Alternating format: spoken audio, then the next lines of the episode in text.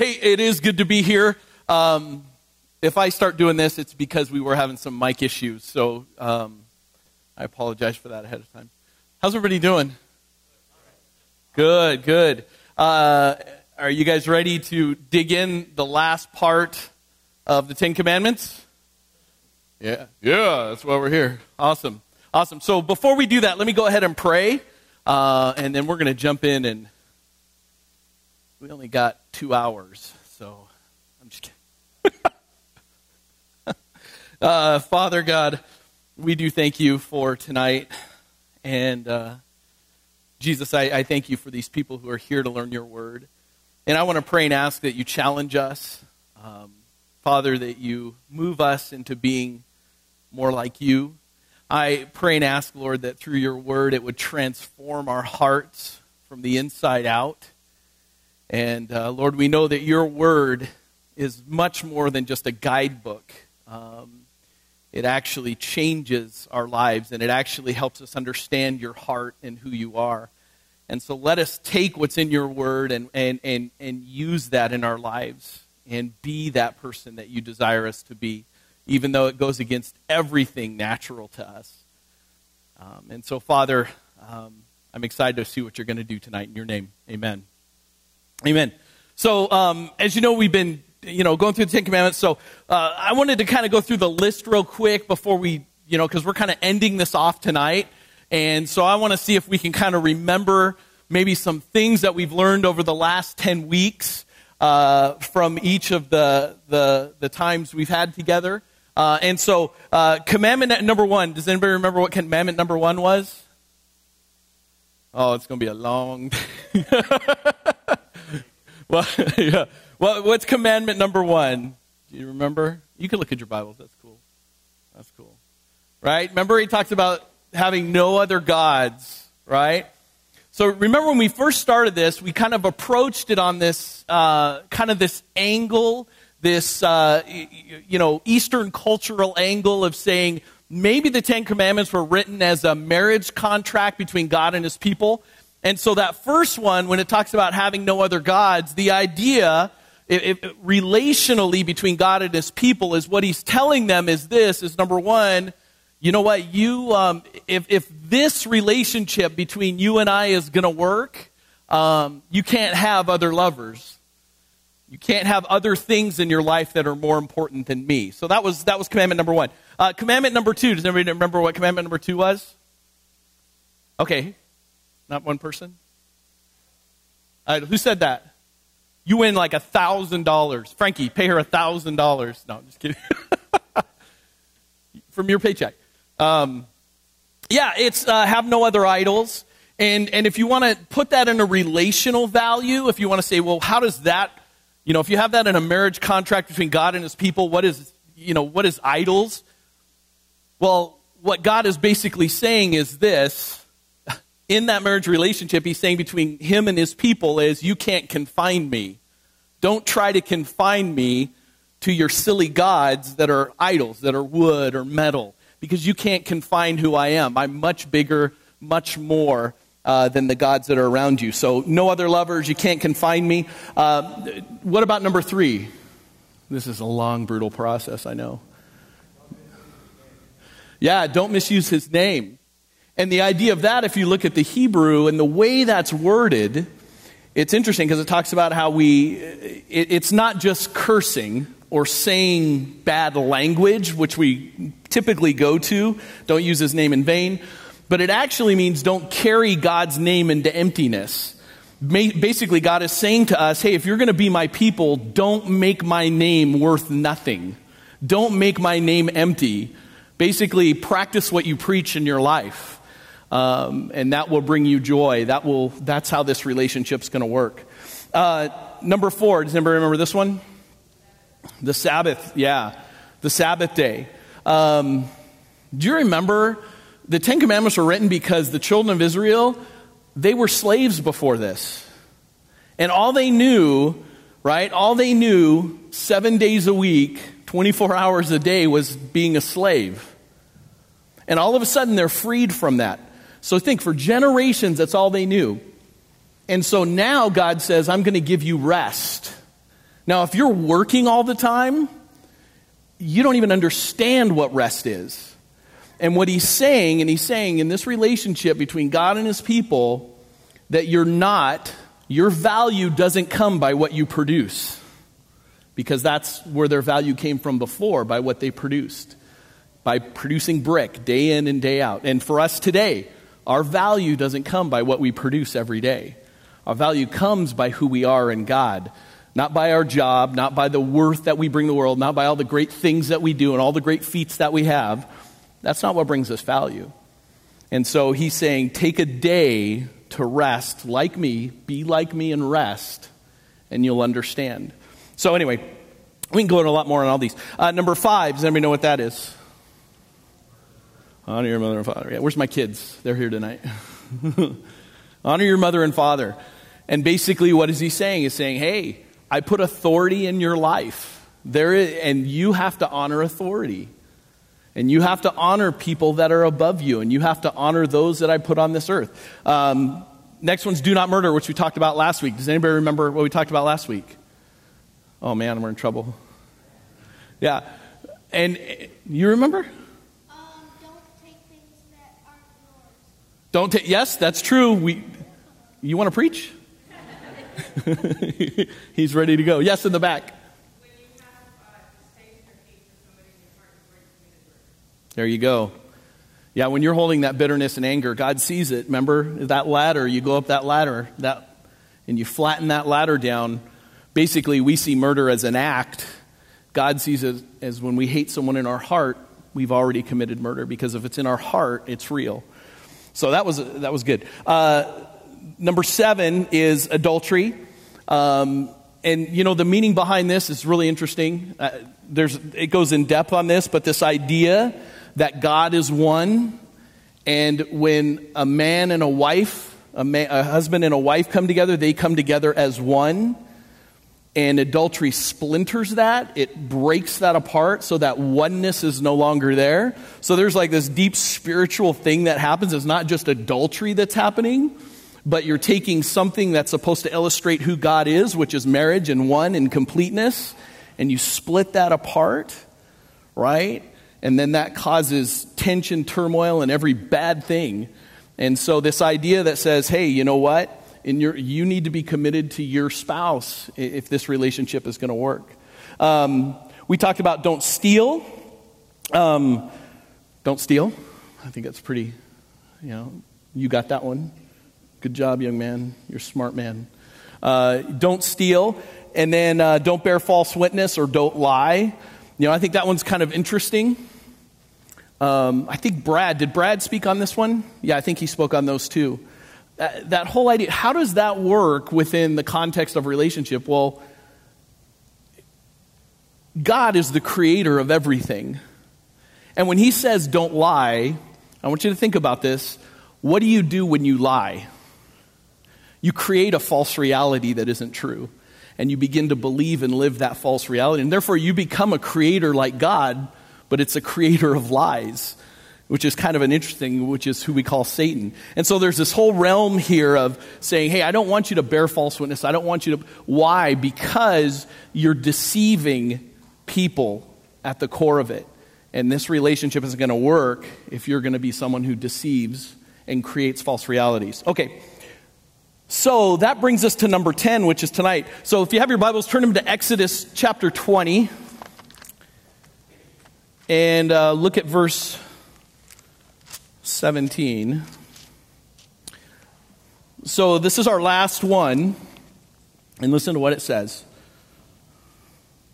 It says, and again, at any time, guys, if you're new here, so glad that you're here, you can ask questions. Um, and if you, if there, you know, just go ahead and raise your hand and I'll try and see you while I'm, I'm talking. But if you have questions, go ahead and ask them like right now. Yes? Exodus? Exodus is in the beginning. No, great question. It's in the beginning of the Bible, so you want to go Genesis, and then your second book is Exodus. Okay? And we're going to spend a lot of time right here in Genesis, Exodus, and then the book after that's Leviticus, and then the book after that is Deuteronomy.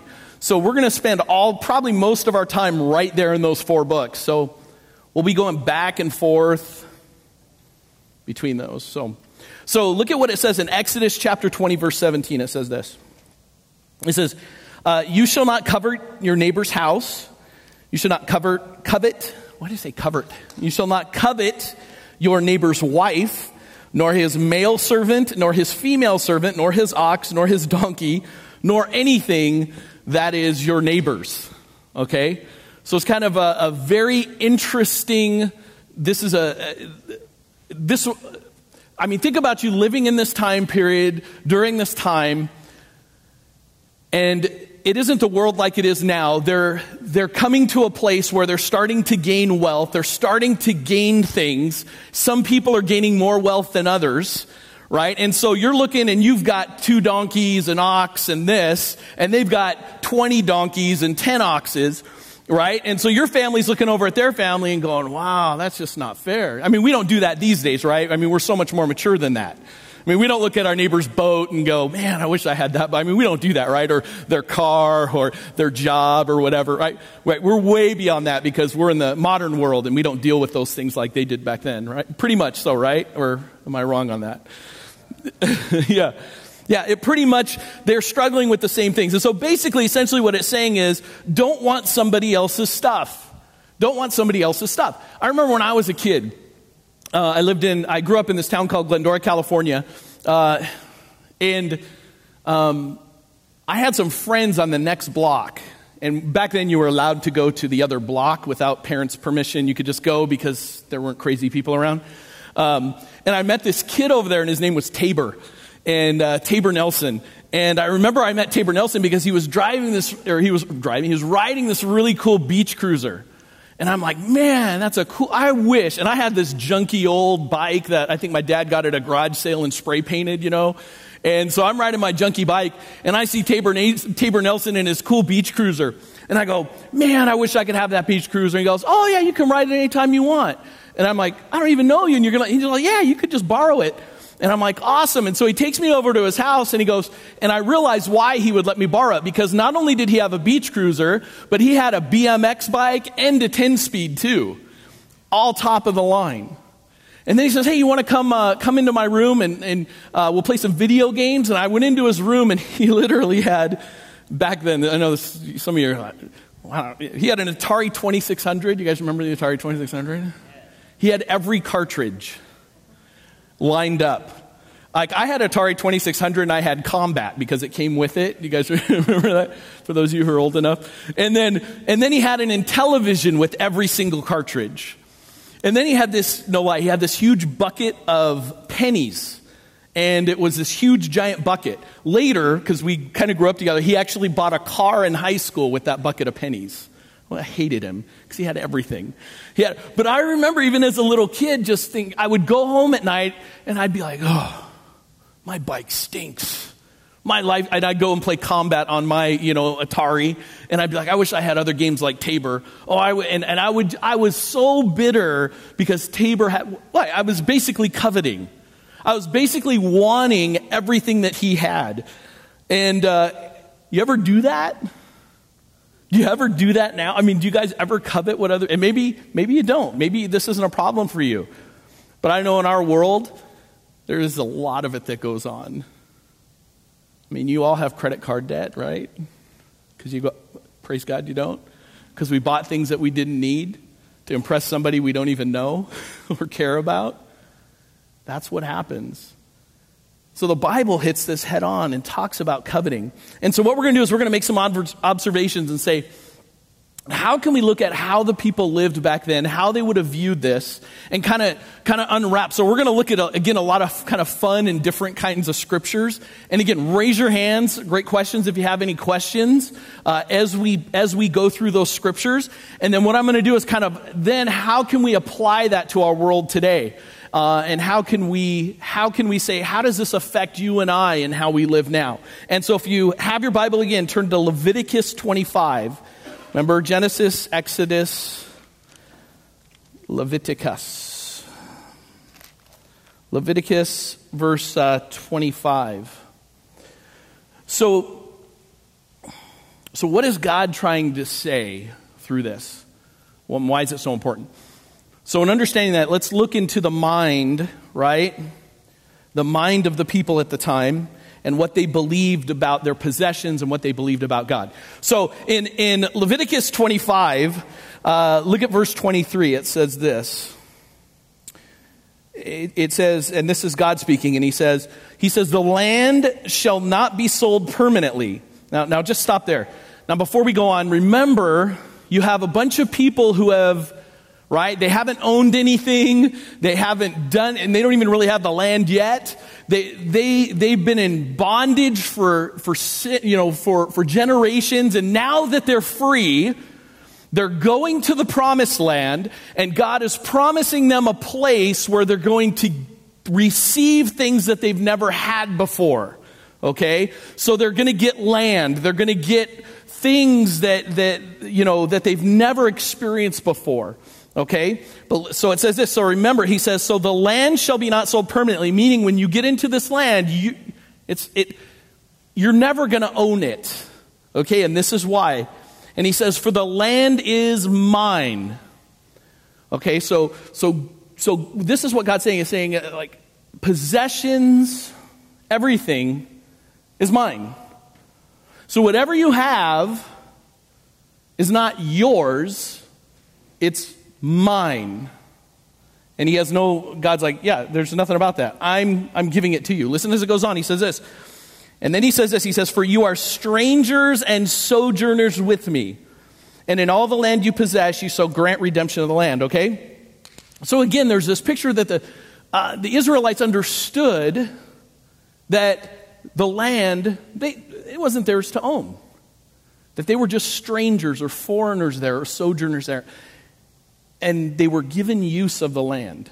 So, this possession thing that we have, you know, like we, even uh, those of us who have a mortgage, how many of you have a mortgage on your house? You don't own your house. You have a mortgage on your house. the bank owns the house, right? You don't really own it, but we, oh, it's my house. Well, no, it's not really your house, it's the bank's house. But even deeper than that, it's not really the bank's house.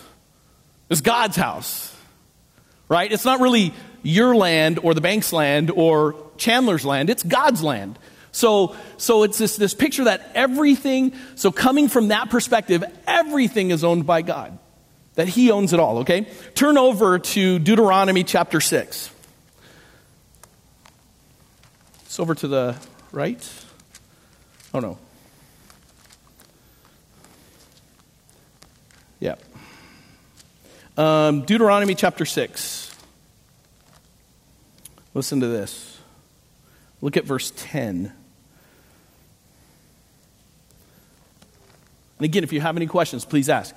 Um, this gets interesting. It says, So it shall be, it says this, when the Lord your God brings you into the land of which he swore to your fathers, to Abraham, Isaac, and Jacob. Okay? So here they are they're preparing them to go into the land, right? Just, just preparing them. And he's saying, hey, when you get there, right, remember that this was the land that was promised to you. And he says this, uh, and then he says this, to give you large and beautiful cities, which you did not build. Because remember, they're going to a place where they didn't build the cities. Um, houses full of all good things, which you did not fill. Hewn out wells, which you did not dig vineyards and olive trees which you did not plant, when you have eaten and are full, okay, so, so you picture this. So they're, they're experiencing, you know, this grace, they're experiencing these gifts. And then, it, and then it says, so when you're, you're finally at the place where you're eating, because they're out in the desert and they're eating manna and it's horrible and it's terrible, but they're, they're, as they're looking forward, when you're eating and you're full, it says this, verse 12, I love this, then beware then beware lest you forget the Lord who brought you out of the land of Egypt from the house of bondage. You shall fear the Lord your God and serve him and shall take oaths in his name. So, so do you see what he's saying? He's saying this, hey, just remember, this is what you need to remember is when, when you are in that promised land, when you come to that place, you got to remember it was God who brought you there. Now, oh, yeah, that makes sense. But really think about that. Apply that to your life. Where you're at, and it's God who provided for you to get where you're at.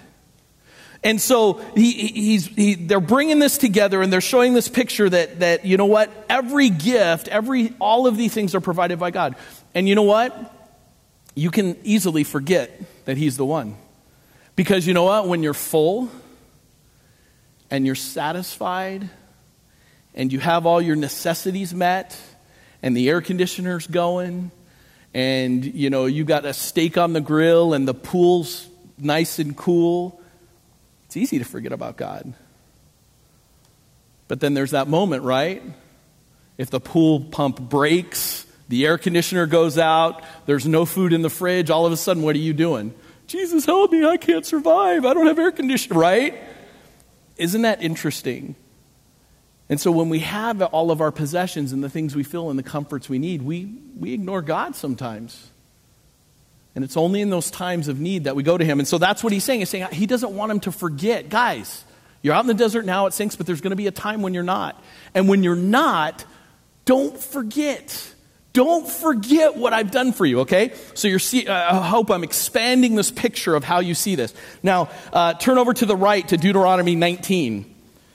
I talked about this a little bit on a Sunday morning and this section of scripture I absolutely love because I think it's hilarious and it's kind of some laws that they had in place about property.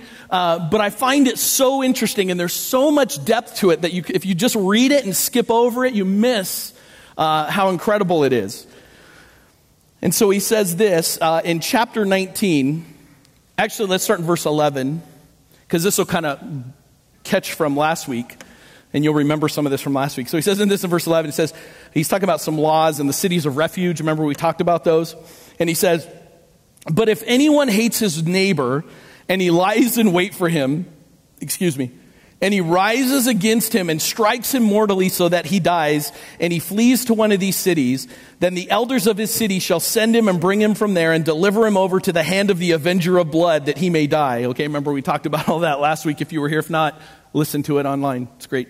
Um, and, and, and it says, Your eyes shall not pity him, but you shall put away the guilt of the innocent blood from Israel, that it may go well with you. Okay?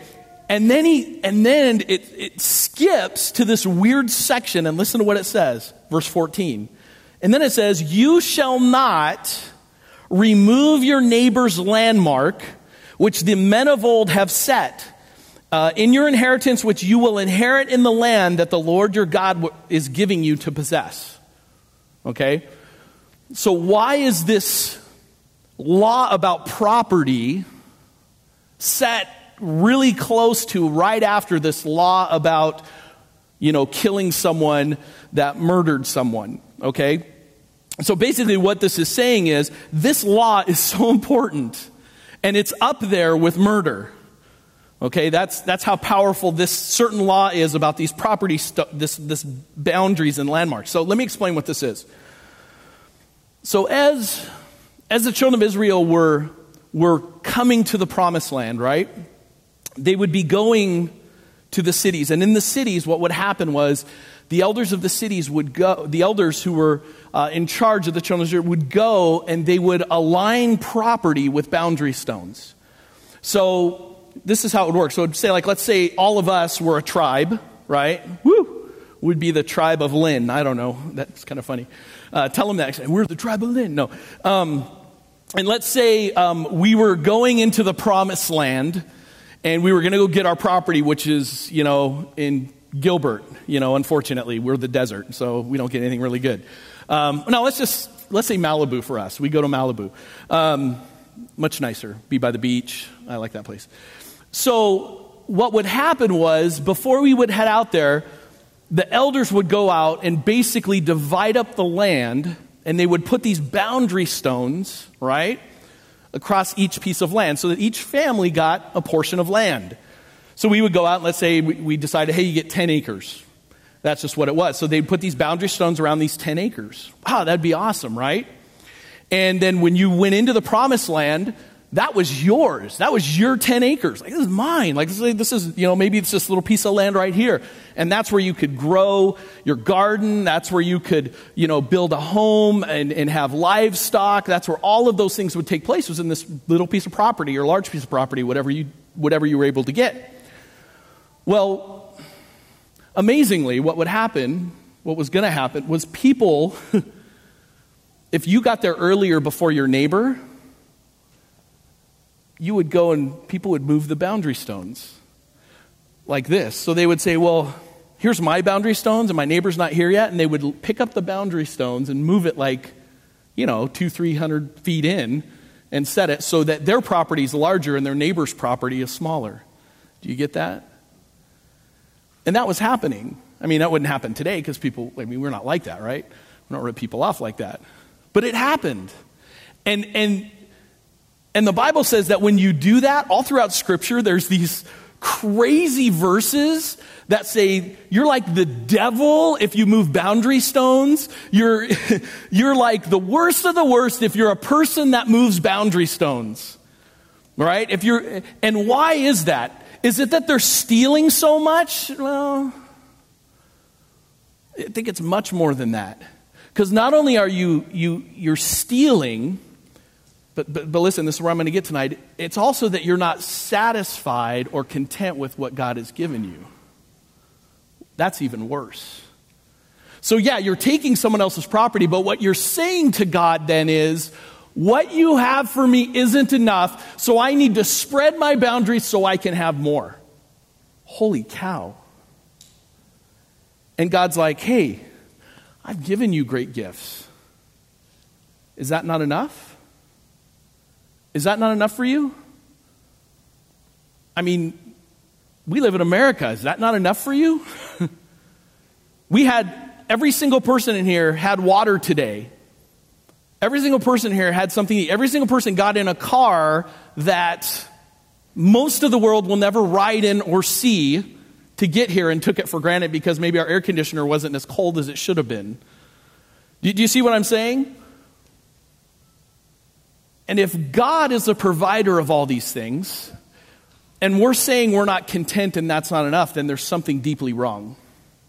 There's something deeply wrong. So that's where all this is going and that's what's happening and that's what he's getting at don't move those boundary stones basically basically is this is you have your life here and you may look over that stone wall and see your neighbor's life and your neighbor's property and your neighbor's yard and go i want his yard i want his yard i want i want his life i want his you know what i want his job I, I, I want I want his kids, or I want, why can't my kids be that way? Or why, why, you know, we, and we, we think in our mind what we have isn't enough, and we look over the fence, and then we start moving the boundary stones to get what we want. You know, spiritually speaking, or, or emotionally speaking.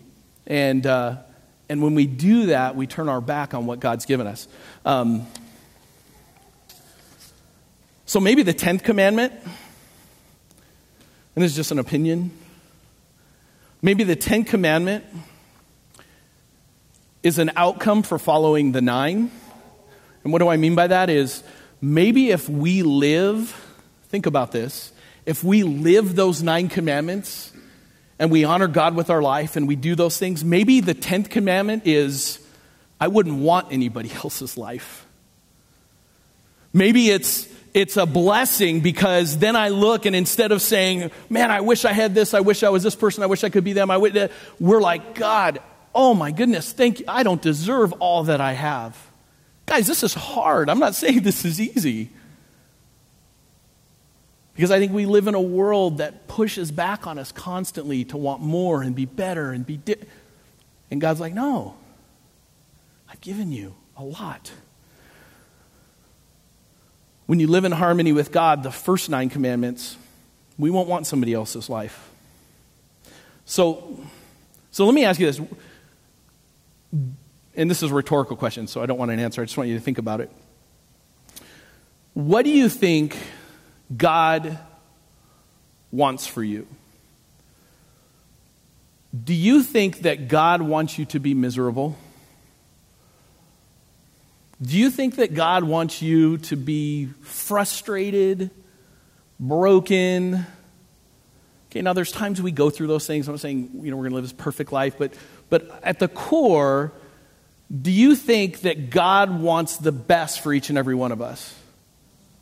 Absolutely. And therefore, He knows what's best for us. And therefore, He knows what we need when we need it. And when we, we see what He's given us and we go, oh, that's not enough. What are we doing? We're telling Him, no, I know better than you. I want this. I'm going to acquire something that I don't need. I'm going to go and make decisions that maybe are going to cause my family to be in trouble. And guys, I've done this.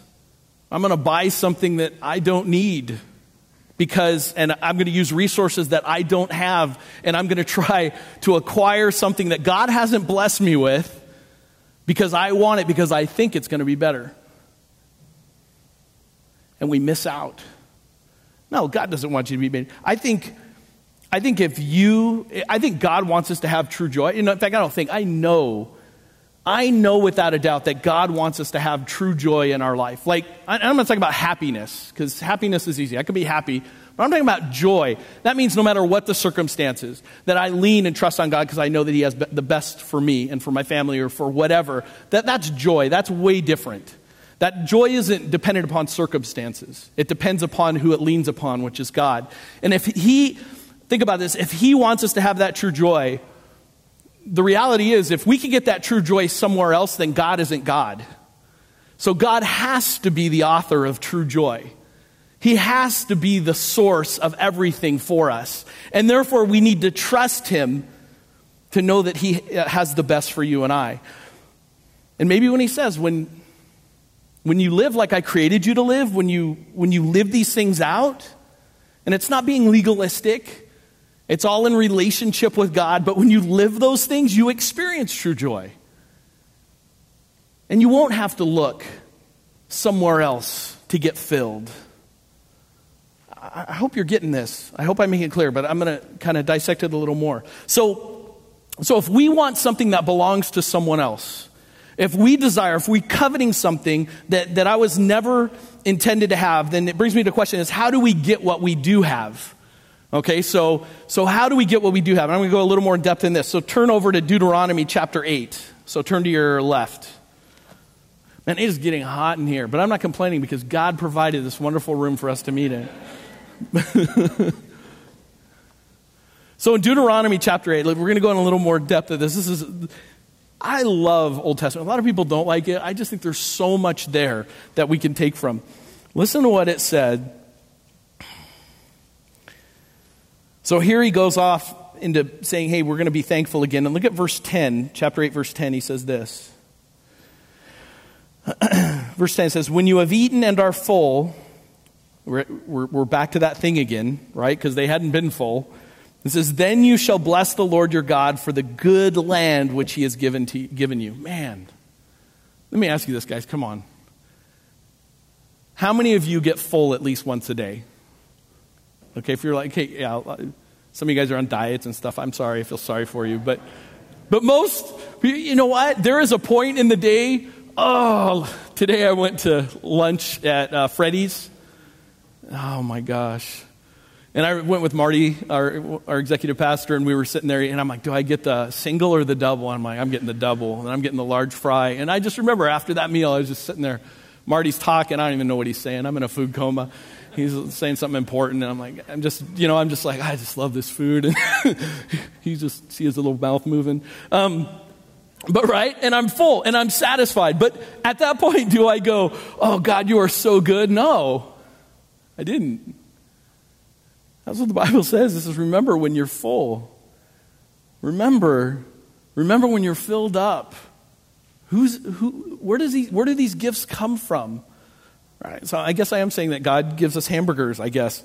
Um, verse 11, listen to what it says. Listen as it goes on. It says this Beware that you do not forget.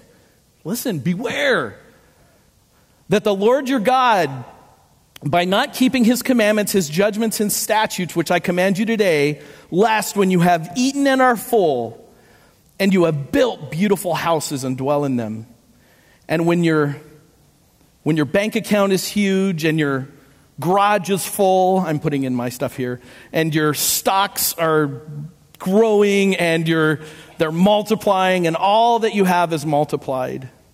Now, now stop right there. Just, and I'm inferring something in the scripture, but what I'm saying is it's, it's, some people say it's bad to be rich. Okay, this right here is not saying it's bad to be rich. It's in fact it's saying that, that yeah, it's good when things are multiplied. Okay, it's good to have wealth grow. That's what this verse is saying. Um, you know, you don't have to live as a pauper, and you know, it's saying God blesses. Like He does, but there's times that He blesses, there's times He takes away. And at this point, He's saying, "Hey, when these things happen, just remember, verse 14." And then it says this: "So when your heart is lifted up, and you forget the Lord your God, who brought you out of the land of Egypt from the house of bondage." Man, why? Because it's so easy to forget. And then listen as it goes on. He said, Who led you through the great and terrible wilderness.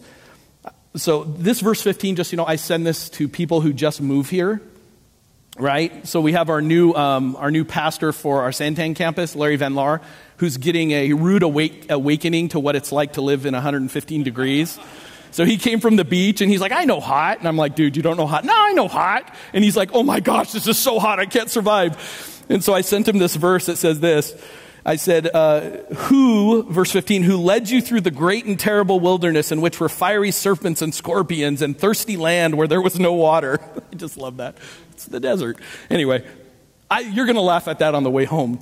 Um, who brought water for you out of the flinty rock, who fed you in the wilderness with manna, which your fathers did not know, that he might humble you and that he might test you to do, um, to do you good in the end. Okay? But then listen to what it says in verse 17. This is the key. It says this Then you say in your heart, My power and the might of my hand have gained me this wealth. Oh, this is great. It says, after all this good has happened, and we sit back and we go, Yes, I did this. Man, look at what I've done. Look at what I've accomplished. I've been through all these problems and things, and I've gained this wealth, and I have this huge house, I have this car, I have this pool, I got whatever. I've got all that I need and all that I want, and I've gained everything here. And then it says, My power, which actually means like my strength, everything in me, and my might have gained me this wealth. You ever met somebody like that? You know, I've had some, I've had a lot of people in my life being, being working in the church who extremely prideful about their accomplishments. I've worked hard for this. I've worked years to God. I've earned this. They've forgotten. Maybe you're that way. You've forgotten. Verse 18, and then it says this uh, And you shall remember the Lord your God and then it says this For it is he who gives you power and wealth, that he may establish his covenant which he swore to your fathers as, this, um, as it is this day. So here's what he's saying He's saying, It's not you, it's God. And again, back to that idea everything you have, every gift, talent, and it's not, and here's the thing. If we go back to say, how do we acquire things or how do we get things? We get them by two ways by someone giving them to us or by us earning it. And here, what God is saying is number one, I either gave you the gift, or number two, I gave you the power, the intelligence, or the gift mix to get the wealth. So either way, God gets the credit. It's all Him, okay? It's all Him. And so it was either given to you or you earned it with your effort and your labor and your sweat. But overall, the Bible says our possessions and our sustenance is a gift from Him. It's a gift from Him. You didn't, there's nothing you did to earn it. It is a gift from Him. They were given to us. You know what's interesting? As a little side note, the word blessing in the Bible. So when you're blessed with something, let's say some of you guys in here or some of you women in here are, are just blessed in your career or you're blessed financially. You just, God has blessed you. Like you don't even know why. You know deep down that you're successful not because of anything you did, but just, you just have no idea why. It just happened. And maybe God is the one that blessed you and honored you with that gift. Do you know the word blessing? The word blessing is in scripture is always instrumental, meaning it never stays with the person who's blessed. Blessing was always meant for others. So here's, here's how it goes that God blesses us not so we get blessed, but so that we bless others. And so we partner with God and experience what it's like to be a blessing. You know, the children of Israel were blessed to be a blessing, but they messed up. You know, and this is later on. They were blessed to be a blessing to others, and they chose not to be a blessing to other people. And God saying, Look, I blessed you to be a blessing to others, no matter where you're at. And I think that's kind of cool. That's kind of interesting that he, he allows us, he partners with us. So if we covet something, what are we doing? We're, we're bypassing that blessing. If we covet something, this is what we're doing we're subverting or perverting the way God allows us to have stuff. Now, think about that for a minute. We're subverting the avenue which God wants to bless us when we covet. Why? Because we're trying to attain it outside of what He wants for us. Okay? Now, I don't want to get too technical, but let, that doesn't mean you can't go out and buy a nice car or buy a boat. I'm not, uh, that's not what I'm saying. But I'm saying if we're looking at other people and we're saying, wow, I want that life. I want to live like, I want what they have. I, you know, I'm buying this house not because I need it and because I feel like it'd be a, it'd be a great ministry for, but at the heart of it, you're doing it because somebody else has it and you want the same of what they, they have and you're trying to attain it when you shouldn't. That's covetousness. Okay? It's not wrong to want things and don't get me, don't, I'm not going to go there tonight, but, but that, that's it. But we subvert and the biblical mindset in all that, and I hope you're tracking with me, I hope I'm not making this too confusing, but is that our property and stuff and everything we have is not ours, and it's directly from Him, and it was given to us. So, so how does covet happen? How does, how does it happen? Well, I, I wrote down the steps. Okay? I love steps. I don't know why I'm weird. So, so when, when we covet, what happens? Well, number one, here it is. We're not satisfied with what God has given us, right? So if we're already living in a, in a place of not being content, we're, we are, we're lined up perfect to be covetousness, to, be, to have covetousness in our life. Because we look around and we're not content, meaning we want what somebody else has or we don't like what we have and and, and, and, so we're, we're never satisfied. And so we're not satisfied with what God has given us. Number two, we compare our gifts or our stuff with other people's gifts and stuff, and our life with their life, and their house and our house, and their cars and our cars, their kids and my kids. And, and all of a sudden we, we compare, right? And then number three is then we devise a plan on how to get the same that they have.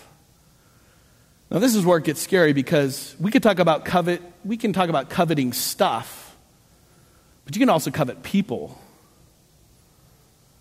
You can, I mean, this is where adultery happens, where a wife says, Man, I wish my husband was like that guy. Man, why can't my husband be that caring? Why can't my. Hu-? And all of a sudden, right? She's not content her, her, she's not being, you know, she's not feeling love, whatever those things are, right? And then all of a sudden she's comparing her husband and that person, and all of a sudden she's devising a plan on how to get that husband. And so there's that extra little hello or the giggles or the little flirting, I don't know, whatever that may be. Do you, do you see how that works? Looking over the fence at what somebody else has, moving the boundary stones. No, this is your boundary. Yeah, but I want that over there, so I'm going to move the boundary. I'm going to. That can happen with people, that can happen with stuff. So we devise a plan on how to get what they have or what we don't have. Number four, we plot and we scheme, right? How can I get this and make it mine? I'm great at this. When we were first married, uh, my wife's right here. Um, and uh, when we were first married, I, I mean, I'm a, am I okay husband now? I say, okay, I'm okay husband now. I was learning, but I, I would do whatever I, I could. I, I, just, I remember our first car that we bought, or one of the first cars that we bought, and Michelle still laughs at me at this day. You know, I wanted this Jeep Cherokee, like it was this Jeep Cherokee. And, and there was just no way we could afford it. But I'm like, no, we've just, we've got to sacrifice because I need this Jeep Cherokee. Like, I, I think I even cried, didn't I? Didn't I cry? Like, I was such a, I like cried. I'm like, is she getting it? Yeah, she's gonna go. And and right.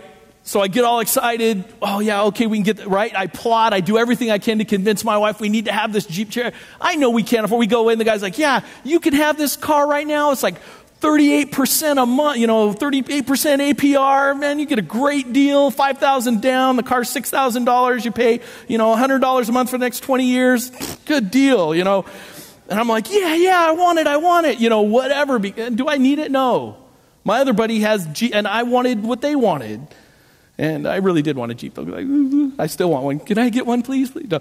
Um, and so, so I do everything right. And so what happens? We buy it. We buy whatever it is or we rent it, we steal it, we acquire it, we charge it, we get a loan for it, and then what do we do? We bring it home, right? I'm parking it in the driveway, and I like uh, close the door and like look around in my new car.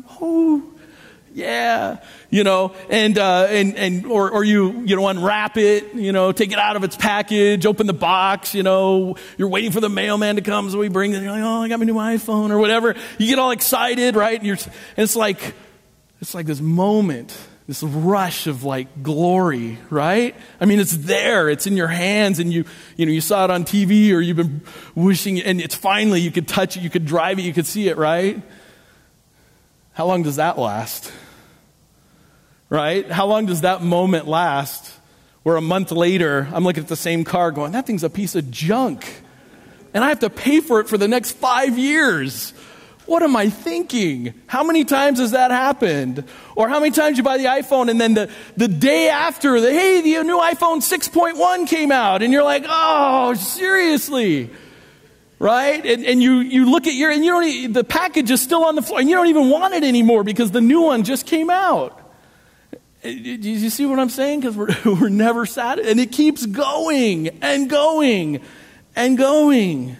And we think we have it and it's mine and, and it's supposed to deliver like this. Oh, and it's supposed to heal all of our problems and it's supposed to make us feel good. And, and then you realize even you have it and you're still screwed up. it doesn't solve anything. And then you have a garage full of stuff. And then we have the rummage sale here and you bring all your stuff and we make money off it. So please keep doing it. No, I'm just kidding. But now, you know, you're in debt. Well, we get it and it doesn't deliver what it's promised because we didn't acquire it how God wanted us to. However, have you ever have you ever gotten something? Have you ever received something that was a gift from God? Have you ever that that all of a sudden you you have it and and there's this almost a supernatural thing that somebody gave it to you or for us, I'm going to tell you a story. Uh, I remember I wanted to go back to school and we were praying on how to do it, and we didn't have some money, and I had to finish this class, and um, I needed a bunch of cash. And we just prayed. And a couple of days later, there was an envelope under our door. Open it up, and there was the cash that we needed to finish. Right. Woo! Yeah, pray for cash. No, I'm just kidding. Um, but this is what I'm saying there is this profound sense of awe when God provides. Then things don't become curses, they become blessings. Because if I would have taken out a loan, okay, now say I haven't taken out a loan for school because I have, but if I would have taken, right, it would have cursed the rest of me of, of, of that loan. But there's this profound sense of God, I'm going to trust you to take care. I'm going to trust. And then when it, all of a sudden you're like, Oh my gosh. And the littlest things become a what? A blessing so that you can bless others. And so you have this thing where you can attain things on your own, or you can do it God's way. Or you can do it God's way.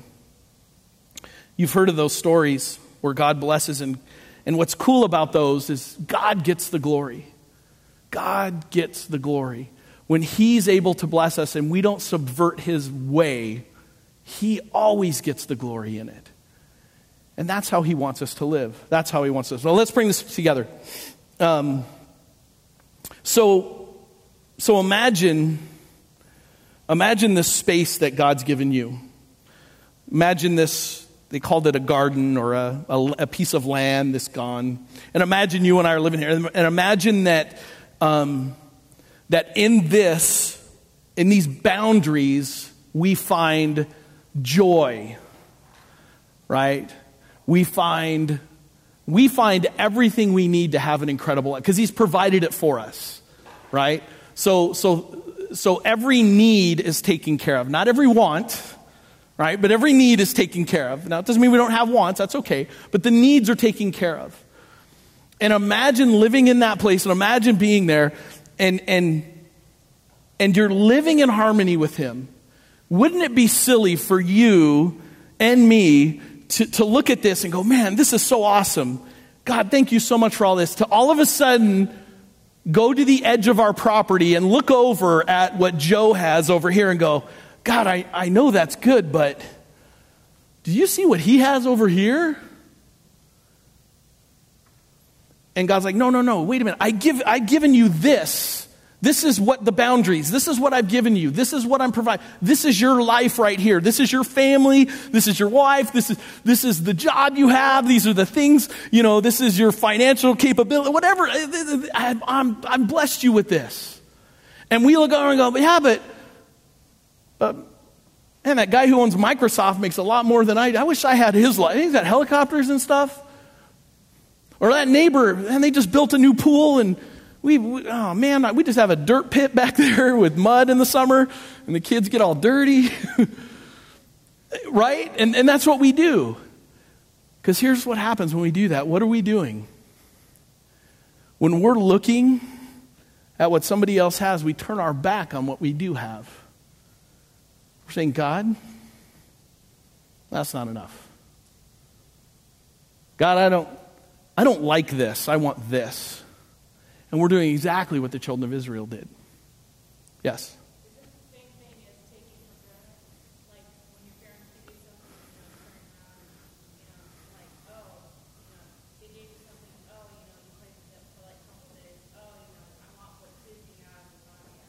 Absolutely. Absolutely. And as a parent, I, you know, I remember my mom, and I, I remember this Christmas, and you just brought this up. Um, but I remember this Christmas, she gave us these gifts, and we were really, we didn't have a lot of money. And she bought me this, this like little plastic dune buggy.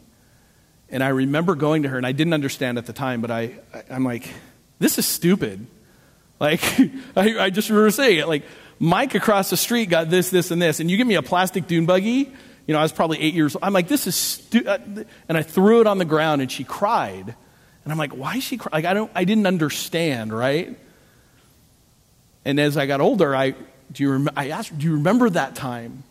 And she said, I, she's, I, you know, of course she wasn't hurt that, you know, I didn't care about the Doomba. What she was hurt was that I didn't respond to her gift because she thought it out, right? She went to the store and picked it for me. She thought I would love this. So here's the other thing God knows what we need. So maybe those things aren't in your life is because He knows you can't handle them. Maybe you don't have that because He knows if you got that, you wouldn't be the person because it would destroy who you are. You know, I don't know, but I'm just saying, my mom, she just did that because she loved me. God does it because He loves us. He, remember back to that whole thing. Does God want the best? Yes. Does He if he does, then we have to trust him in that. So, anyway, we, and so if we covet, we're looking over the wall. We take steps towards my neighbor's stuff. And if I take steps towards my neighbor's stuff, I'm taking steps away from the place he's giving me. Okay? So I have to leave my life to live someone else's. I can't live in both. I have to leave my life. I can't stay here. I can't stay in God's blessing because I'm not satisfied there.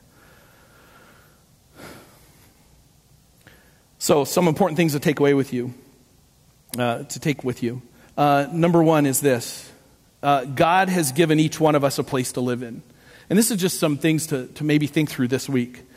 Um, he's given you, he's given you looks, Sorry, look in the mirror. That's all you got every time. You know, I wake up in the morning though, and I know you guys are coveting because you look at me and you go, man, I wish I could be that good looking. But that was a joke. Um, I always laugh because my wife is absolutely beautiful, and you are. And, uh, and I, I always go, is this like her ministry? I don't know. Did, you know, what did I, like, I'm just, I'm married up. Um, so you have your looks, you have your body, you have your talents, right? You have your job, you have your parents, you have your stuff. This is your place. Man. And you know what? It's not that bad. It's not that bad. In fact, if you really think about it, it's pretty awesome. If you're sitting in this room in this air conditioning, that's pretty awesome. In fact, we should feel we should feel blessed to be a blessing. Man, in fact, we have so much that God's blessed us with. How can we bless others with what we have? No matter who you are in this room. I, even the poorest of the poor in this room is richer than most countries. You can be a blessing to someone else, whoever you are in here. So God's given you that. Are, are you content? Are you content? Number two is this is more practical. Take a look at your bank statements, your credit card statements, your debit card statements. Look at your purchases. Were you in your place when you, uh, when you bought that? You know, was that in your realm of what God has given you? Or did you have to go beyond to make it happen?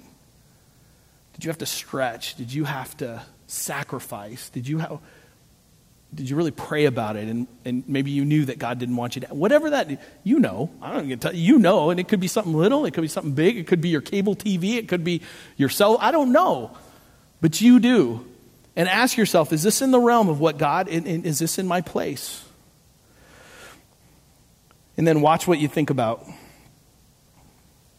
You know, for me, I, I love fixing up old cars and doing that. Sometimes I'll get on Craigslist and I'll, I'll see like a, somebody's trying to get rid of like an old project car. I've got one sitting in the garage and get rid of that thing. But I'm like, I want to buy another one because I got to fix up something else. You oh, know, look at this guy's having this great deal. I can sell all this stuff to buy this project car and spend more money on, you know. And I think I've done that three or four times and lost money every single time because I'm an idiot. But that's my, I can't do that.